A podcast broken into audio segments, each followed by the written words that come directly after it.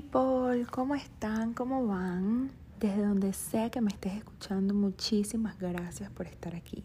Definitivamente ya este se convirtió en el saludo oficial del podcast, porque cada vez que empiezo a grabar ya me sale como que demasiado natural. Y nada, desde donde sea que me estés escuchando, bienvenidos una vez más a Vamos que todos vamos. Yo de verdad no puedo creer la receptividad, ha sido demasiado bella y me tiene en una nube. Yo la semana pasada les preguntaba de, de qué querían que conversáramos y me pusieron la cabeza a volar. Así que tengo muchísimo que contar. Aquí vamos a seguir. Eh, gracias de verdad por, por todos sus, sus mensajes y definitivamente ustedes son los que me motivan y los que le dan vida a este podcast, ustedes que, que me escuchan. Así que bueno, nada, como siempre, por favor ponte cómodo porque esta conversa va a estar bien buena. Si me sigues desde hace tiempo, al leer el nombre de este episodio, seguro te imaginarás que te voy a hablar del cáncer o de cuando me diagnosticaron cáncer. Porque sí, ciertamente es un diagnóstico de mierda, pero para mí esa no fue la primera vez que un doctor me dijo, tienes esto, sufres de esto. Este capítulo, más allá de contarte o de abrirme muchísimo, porque la verdad creo que casi nadie lo sabe, es un llamado a la empatía. Es que a veces juzgamos demasiado a las personas, y ojo, me incluyo, y saben, no nos detenemos a pensar que todas las actitudes o, bueno, ciertas actitudes de alguien son debido a algo. Tienen una razón de ser, tienen una explicación. Y lo más fácil es nada, juzgar y decir, ay, bueno, está definitivamente se loca. Y saben, eh, lo cómico del cuento es que yo tampoco me tenía empatía. Y, y eso es lo más difícil tanto tenerle empatía a la gente, pero muchísimo más tenernos nuestra propia empatía. Eh, por eso quizás también te lo cuento, porque yo entendí que un diagnóstico no es una sentencia. Yo creo de verdad que debería dedicarle un episodio a cada uno de los diagnósticos que te voy a contar de, de ahora en adelante. Y de hecho, si, si te gustaría que, que hablara de ellos muchísimo más a fondo, please let me know. Y sabes, también, también me encantaría saber tu historia. También me encantaría que me lo contaras y, y, y, y que me hicieras parte de, de lo que estás pasando, de lo que estás viviendo, porque aquí estamos. Así que nada, ya sabes dónde encontrarme. Yo, yo siempre he dicho que, que la, que la vida es como, es como una montaña rusa, es como una roller coaster. Definitivamente muchas veces estamos arriba y, estamos así arriba, arriba, arriba y de repente llega el bajón, de repente bajas de golpe y, y volver a subir toma tiempo. Volver a subir es difícil, pero, pero quiero decirte algo. Siempre, siempre se vuelve a llegar al tope, siempre. Eh, aparte que si, si bajas, si estás en el fondo, si, si bajaste, si caíste, ya, ya ahí no vas a pasar. Va a llegar un momento que, que ya no vas a pasar de ahí y volvemos a subir. Te lo digo por experiencia propia. Así que nada, eh, por ejemplo, yo este episodio lo, lo estoy grabando luego de dos días súper bajita en esa montaña rusa. Bajita, bajita, bajita, sin ganas de nada. Eh, si, si estás acá en Estados Unidos, sabes que eh, hay una, hace poquito hubo un huracán en, en la Florida y, y, bueno, resulta que el huracán va subiendo, subiendo, subiendo. Llegó aquí a la ciudad de Nueva York, no en forma de huracán, pero tenemos más o menos cinco días donde no ha parado de llover. O sea, no, no ha parado ni un minuto de llover y no quiere decir que, que por cuando llueve yo estoy triste, no. Pero la lluvia, el frío, el, ¿sabes? El ya, ya tengo bastante tiempo lejos de mi casa. Eh, bueno, mm, saben que yo tengo mis cositas, entonces bueno, nada, días, días de días, días que no me provoca nada, días que, que, que, que no quiero que, que, que, que, existan, pero que bueno, que existen en mi vida y que los dejo pasar, los vivo, los abrazo, los entiendo, dejo que pasen, porque van a pasar. Pero todos estos días me puse a escribir, a escribir, a escribir, porque cuando estoy en días bajitos escribo y cuando no estoy bajita también escribo. Pero la gran mayoría de las respuestas las encuentro los días que estoy así. Y definitivamente, o sea, a mí no me parece justo que porque yo sufra de depresión, yo voy a andar por la vida deprimida. Entonces, prácticamente todo lo que van a escuchar de ahora en adelante fueron las notas de, de esos días eh, donde me sentía bastante triste. Yo me tengo que levantar todas las veces que sean necesarias y, y, yo lo intento todos los días de mi vida. Yo, yo de verdad estos días escribiendo me di cuenta que yo llevo 30 años, o bueno, casi 31 años levantándome porque por ejemplo, he tenido bastantes diagnósticos en mi vida que me etiquetaron y que crearon muchos miedos e inseguridades en mí. Hasta que dije, no, yo no voy a permitir que una condición que yo no elegí sea la que me dicte cómo vivir. Entonces, bueno, vamos como que desde el principio para, para que me puedan entender un poquito mejor. Cuando tenía como seis o siete años, más o menos, a mi mamá le, le pidieron en, en, el colegio que me llevara a, a, un psicopedagogo, a un psicólogo, porque ya de verdad no sabían qué hacer conmigo en el salón. En todos los puestos que me sentaban, yo le sacaba cuento a todo el mundo. Bueno, todavía. Yo hablo con todo el mundo, yo hablo con la pared, yo hablo con la luna, yo hablo con las estrellas, yo hablo con Dios, yo hablo con, con todo el mundo. Pero bueno, en esa época le sacaba conversación a todos mis amiguitos, o sea, yo con todo el mundo hacía una fiesta. Y aparte eh, era bastante distraída. Miren, yo, yo me puedo acordar que siempre me decían que era demasiado caída de la mata. Y yo como que, ¿pero cuál mata? Y la verdad saben, el, bueno, el tiempo pasó. Eh, mi mamá, obviamente, que es una mega dura de la vida, se ocupó muchísimo de mí y, y de, bueno, de lo que estaba pasando. Y me diagnosticaron déficit de atención, que no es más que un trastorno que te dificulta prestar atención a las cosas. Y bueno, en mi caso, no me curé, pero bueno, con mucha ayuda lo, lo aprendí a llevar. Pero, como les digo, tengo más o menos, no sé, 20 años viviendo con, con déficit de atención y, y, bueno, yo, yo soy una persona, por ejemplo, que me gusta mucho usar eh, gorras, gorritos, bufandas, bandanas, chalecos, suéter, cualquier cosa. A mí me encanta un corotero encima. Los pierdo en todas partes.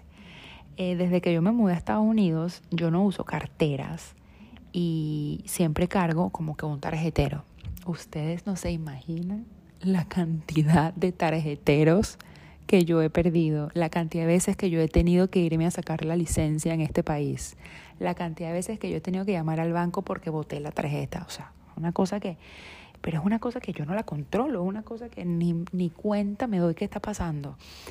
Eh, yo me acuerdo también en el colegio que, que habían profesores que como que, mira, ya, o sea, perdían la paciencia conmigo porque es que yo, yo de verdad era como, como súper caída de la mata, como quien dice. Pero bueno, mi mamá trató de explicarme, el psicólogo me ayudó muchísimo, mi familia me ayudó muchísimo, mi entorno me ayudó muchísimo. Bueno, entendí que, que tengo esta condición que, que va más allá de mí y, que bueno, que existen herramientas para, para mejorarla, pero tuve que aprender a vivir con ella. Entonces, bueno, la verdad, con esta con este diagnóstico, yo más bien me sentía demasiado especial porque ya mi entorno me conocía.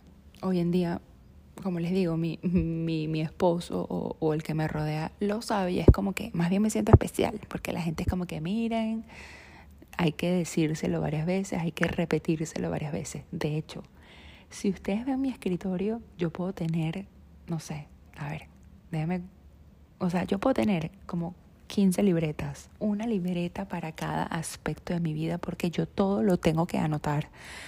Yo, yo por eso es que usted me ve rodeada de post-its por todos lados, porque es que todo lo anoto.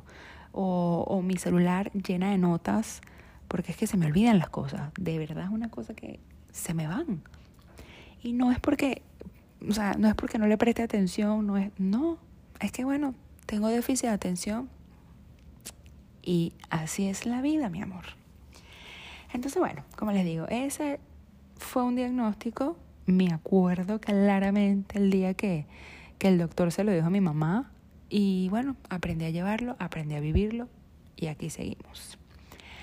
Pero luego de eso, porque como les digo, eso fue bastante niña, luego de eso, como, como a los 10 años más o menos, vinieron otros dos diagnósticos que esos eso sí despertaron a la María Fernanda insegura, a, la María Fernanda que, que berro, que, que creó muchísimas miedos. Em, a mí me sudan mucho las manos y los pies, pero, o sea, a chorros. Eh, de hecho, yo puedo estar en lugares helados. Yo viví en Chicago unos años y, y bueno, ustedes saben que, que, el invierno en Chicago es totalmente fríísimo y a mí me pueden estar sudando las manos. O sea, miren, no me lo van a creer, pero empecé a hablar de esto y me empezaron a sudar las manos.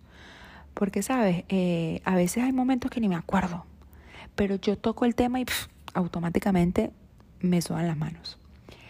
Entonces, bueno, a mí me diagnosticaron hiperhidrosis eh, eso es una sudoración excesiva en ciertas partes del cuerpo. ¿Por qué pasa? Bueno, porque sí, porque, porque existe, porque el día que nació la gente con hiperhidrosis, ese día nací yo.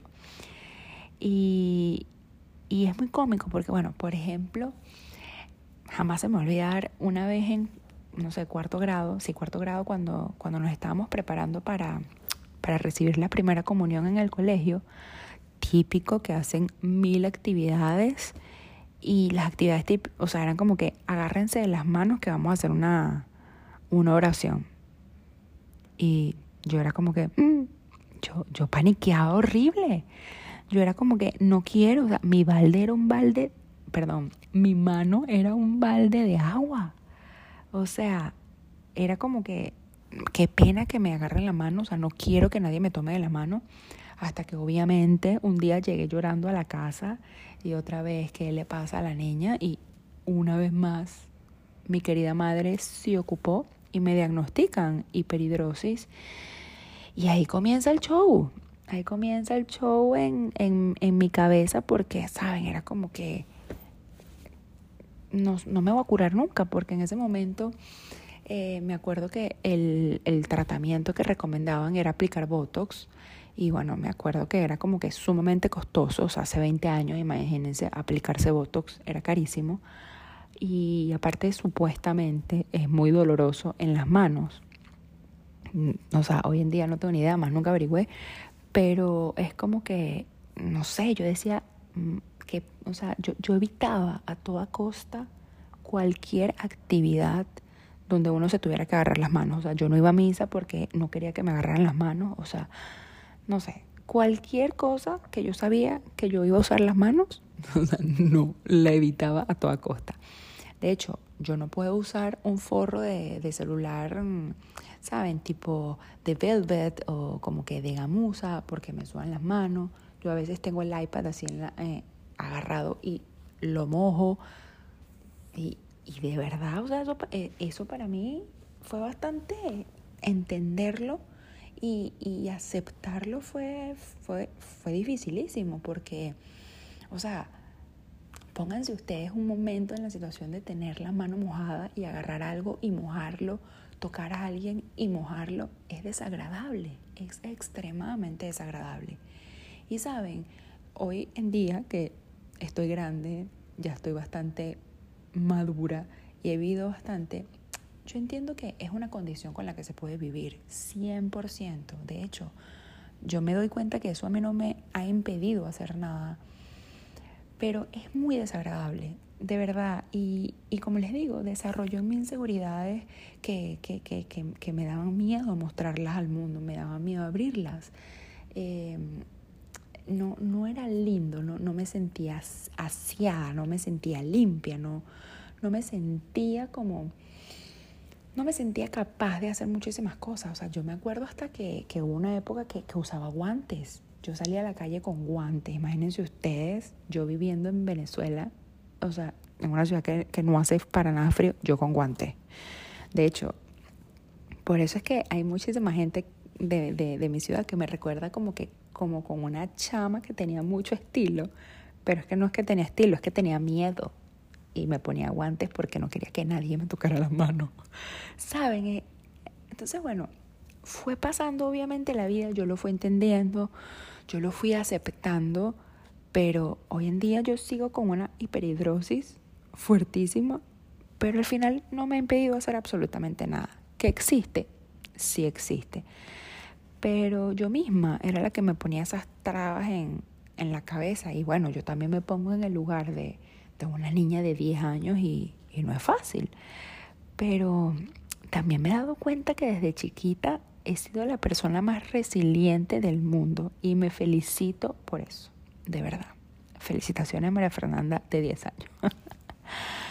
y bueno, otro diagnóstico que, que tuvo que lidiar esa María Fernanda de 10 años y que bueno, lamentablemente tampoco tiene cura y todavía lo padezco y será hasta el día que, que no esté aquí que lo siga padeciendo.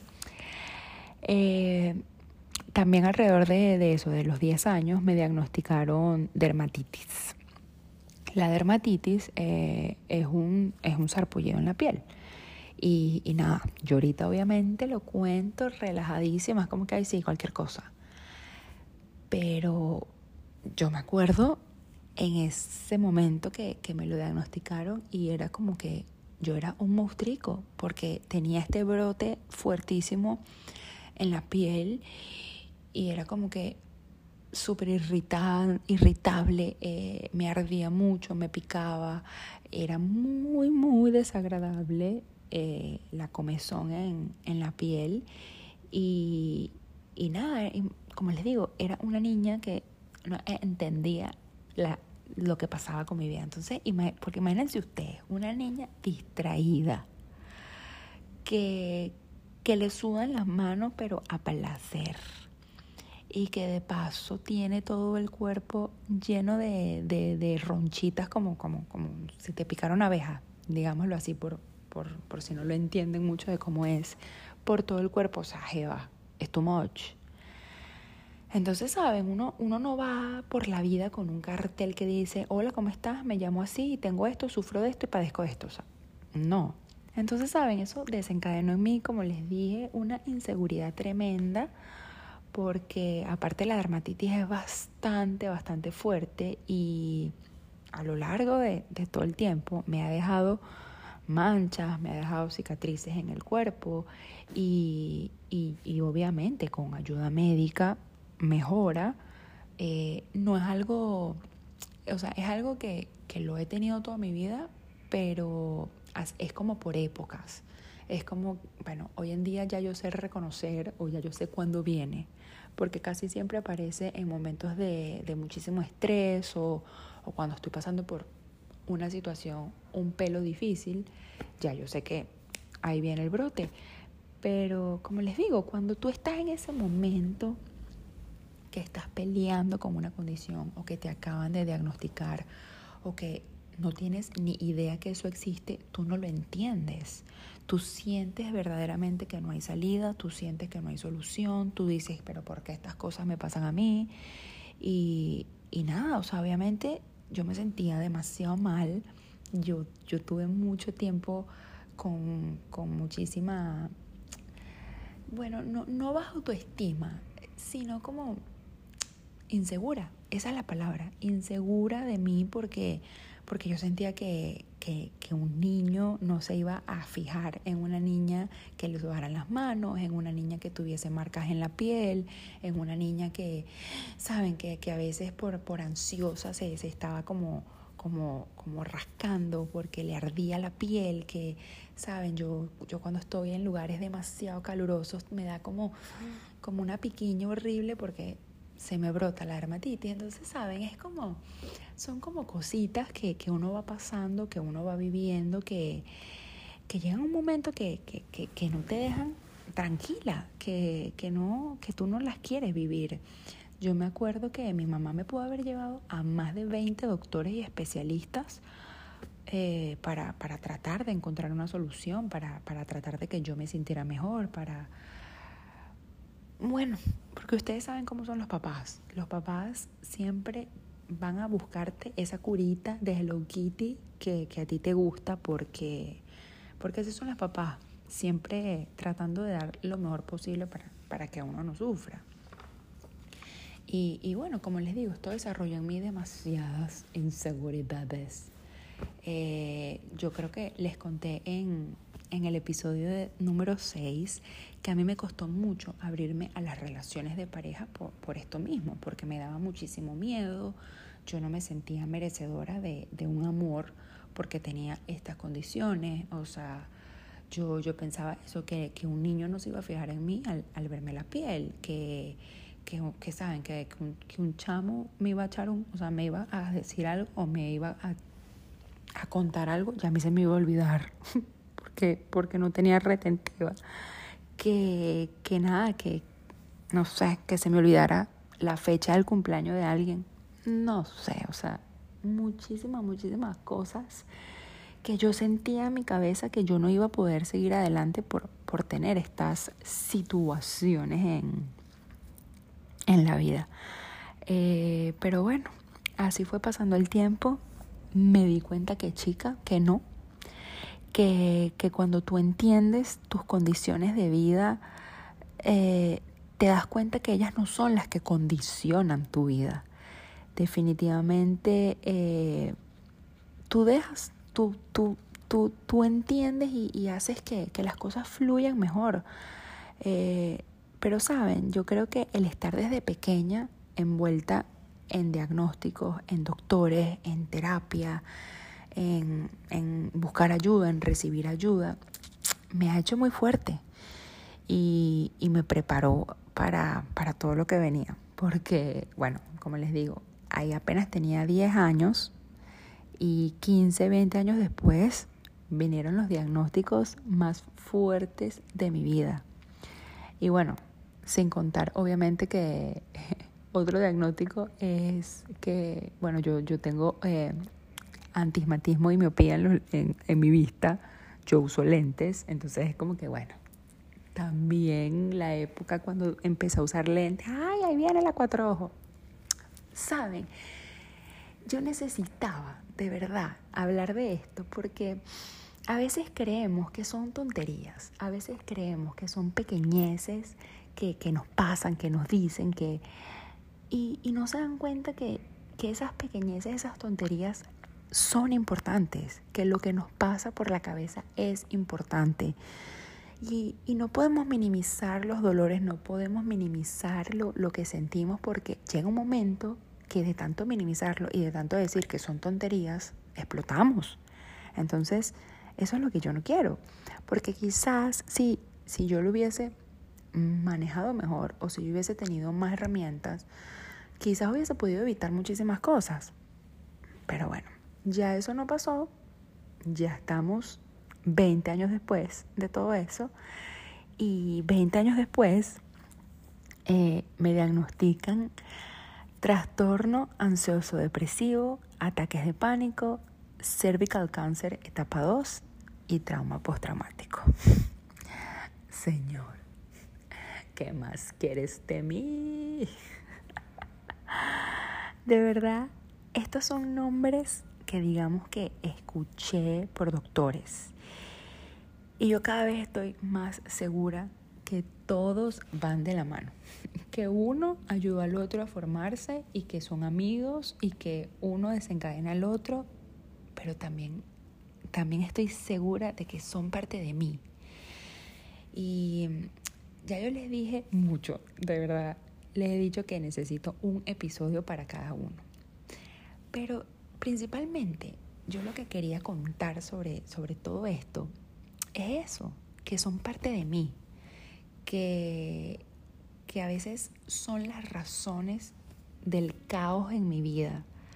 Pero saben, la vida de los seres humanos consiste en abrazar el caos y yo no pudiera vivir una vida condicionada por ellos.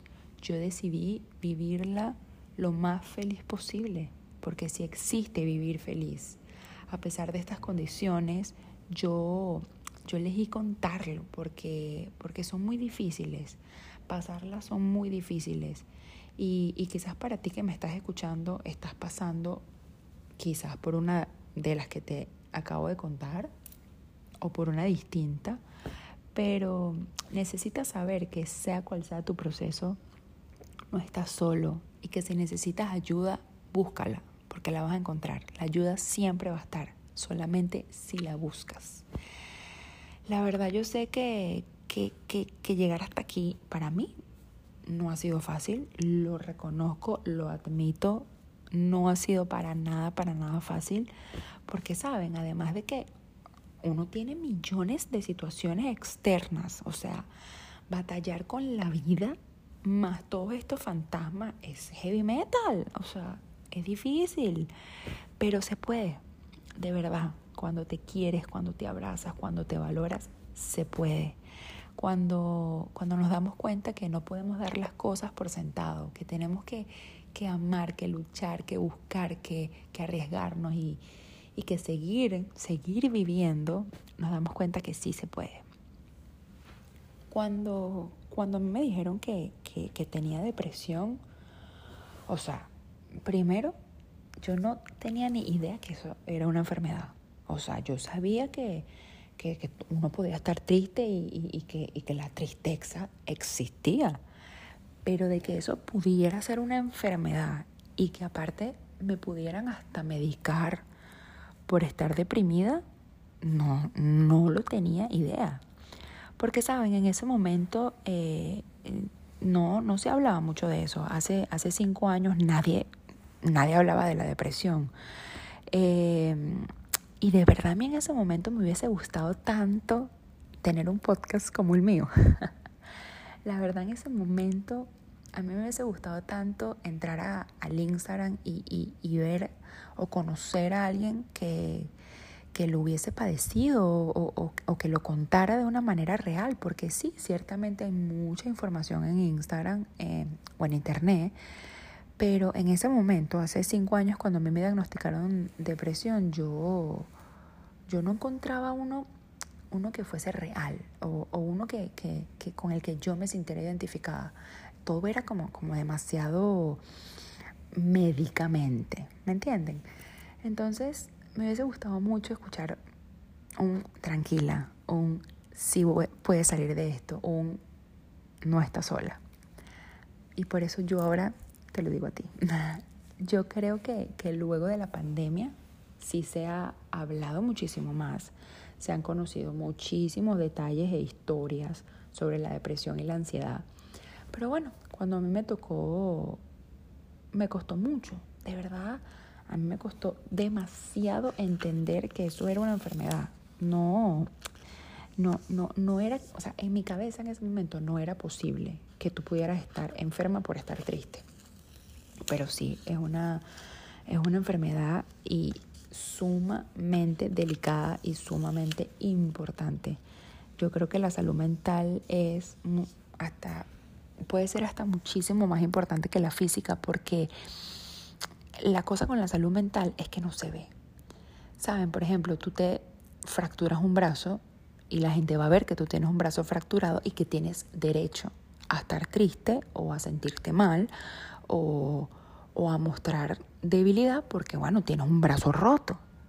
Pero cuando tienes un, un problema mental, cuando tienes cuando tu salud mental está alterada, es difícil explicarlo porque tú te puedes ver feliz, tú te puedes ver completa, tú te puedes ver perfecta, pero no lo estás. Y, y explicar eso es difícil, que las personas te entiendan, es difícil. Entonces, imagínense ustedes cuando a mí me tocó que, que nadie me entendía, que nadie lo hablaba y que yo decía, es que, es que, es que me voy a morir, es que me siento mal, es que no me quiero parar de la cama. O sea, pero ¿por qué no te quieres parar de la cama si estás perfecta? Entonces, justo en ese momento fue que me di cuenta que algo no estaba bien en mí.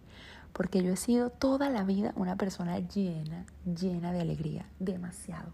Yo he sido una persona feliz y, yo le doy gracias a la vida que a pesar de todo yo siempre he buscado o he decidido ser feliz. Siempre, siempre, siempre, siempre. Y, y nada, llegó un momento que yo estaba apagada. Llegó un momento que, que yo no tenía absolutamente motivación para absolutamente nada, que yo prefería estar acostada. O sea, yo, yo prefería estar en mi cama y, y ya, para mí no había, no, no había un motivo para, para yo decir, me voy a parar y voy a salir a hacer la vida. No. Entonces yo dije, nada, aquí, aquí está pasando algo. Eh, yo me cerré el Instagram porque, porque literalmente yo quería apagar el mundo. Y no es que llegué y, ay, quiero hacer detox de redes sociales. No, yo me metí en el Instagram de mi esposo y denuncié mi cuenta. Y empecé a mandar como que correos de, que esa cuenta estaba, estaba haciendo algo malo para que Instagram cerrara esa cuenta para siempre. Porque yo no quería, o sea, yo no, yo no quería que esa cuenta existiera. Era como que yo quería apagar la vida. Le soy sincera, pensar en la muerte nunca. Nunca llegué a hacer algo que atentara contra mi vida, nunca llegué a pensar de que me quiero ir y matar, no.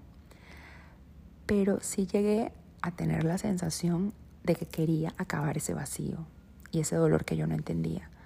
Sí, sí llegué a decir como que bueno, me quiero acostar en la cama y bueno, ya, si me voy, pues me voy y me fui y adiós, no pasó nada. Sí, sí, sí llegué a sentir eso y y yo no tenía ni idea de por qué me estaba pasando. Yo no sabía que, que, yo no sabía por qué yo estaba en ese hueco. Y, y en todo ese proceso de que, bueno, de que, de, como les digo, he estado en terapia desde hace años, entonces, bueno, no, no me dio miedo ir una vez más a terapia porque me sentía mal. Me, me diagnostican depresión y un año después me diagnosticaron a cangrejo. Y aunque no lo crean, cuando a mí me dijeron que yo tenía cáncer, yo dije, listo, ya. O sea, que se termine de romper lo que se tiene que romper ya. Ya, o sea, esta, esta, esta es la gota que derramó el vaso en mi vida. O sea, ya termínate de romper para volverte a levantar.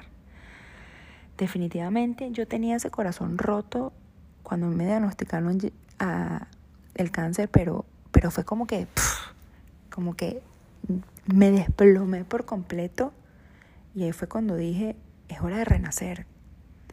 ¿Qué más estás esperando? Esta es la señal de la vida que te está mandando para, para ya levantarte de una vez por todas de, de todo lo que te ha pasado en 30 años. Bueno, en 30 años no, porque en esa época tenía 27, pero de todo lo que me había pasado en 27 años.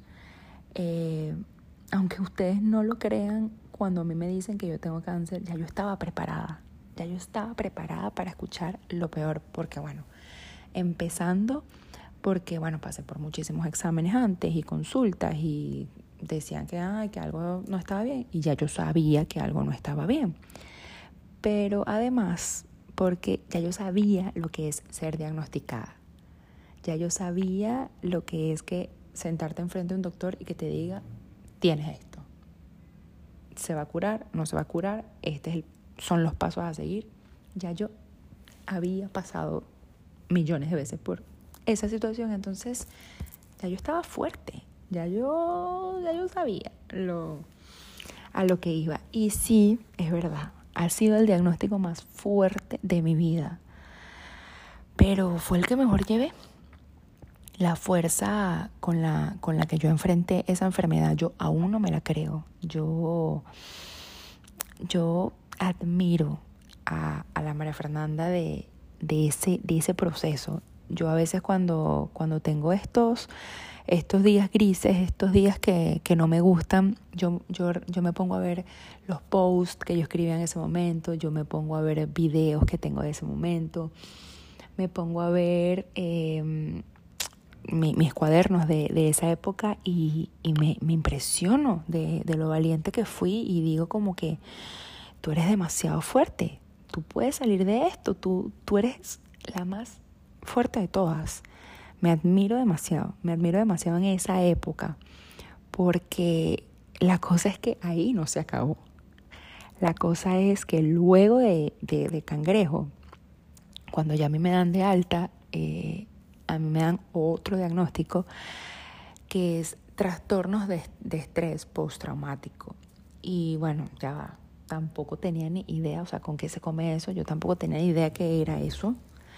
Luego que me lo explican, que lo entiendo y que lo comprendo, eh, sí, sí fue como que hay que ocuparse.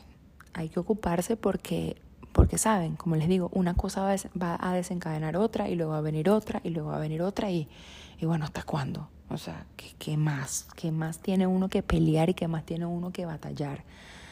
Y el problema es ese. El problema es, es que siempre vamos a tener situaciones, siempre van a venir cosas, siempre van vamos a tener piedritas en el camino, pero hay que aprenderlo, hay que, hay que vivir, hay que seguir viviendo, porque ahora que, que me conoces un poquito más y, y, y que sabes un poquito más de mí, digamos que, que ya entiendes a lo que médicamente me enfrento todos los días entenderás por qué yo tengo esa manía desenfrenada de vivir. Porque, porque yo, yo invito tanto a la gente, porque yo trato de motivar tanto a la gente a que vivan la vida un día a la vez. Miren, a mí se me... Yo trato todos los días de olvidar el pasado y de no pensar el futuro. Yo vivo el hoy intensamente. Yo, yo de verdad soy, soy la mujer más intensa del mundo en mis días de luz, porque los días de oscuridad no me gustan, de verdad no me gustan. Nosotros, todos, absolutamente todos tenemos cambios, todos tenemos problemas, todos tenemos situaciones que, que no nos gustan, pero yo creo fielmente que todo tiene solución, menos la muerte, pero todo tiene solución. Así que mira, si yo me he salvado millones de veces, de, de ese hueco. Tú también puedes. O sea, yo he visto y sigo buscando la luz todos los días. ¿Y saben qué? Es verdad, tienen razón. La terapia es importantísima, la medicina es importantísima. Yo soy mega pro medicina, pro doctores, pro chequeate siempre. Pero definitivamente si tú no si tú no pones de tu parte, hasta aquí nos trajo el río, compañera. De verdad, tú, tú y, bueno, yo, yo te cuento mi testimonio de desde que yo empecé a abrazar mis miedos, a abrazar mis emociones, a mis inseguridades, a buscar ayuda. Es que yo pude sobrellevar todo esto, es que yo pude salir adelante y es que yo en ese momento fue que aprendí a vivir. Yo duré años, años preguntándome por qué a mí, hasta el día que lo transformé en para qué a mí. Y una de las respuestas fue este podcast. Porque vamos que todos vamos, es que tú vas, yo voy y todos vamos. Pero ¿a dónde vamos? A no permitir que, que una etiqueta de vida nos limite a vivirla.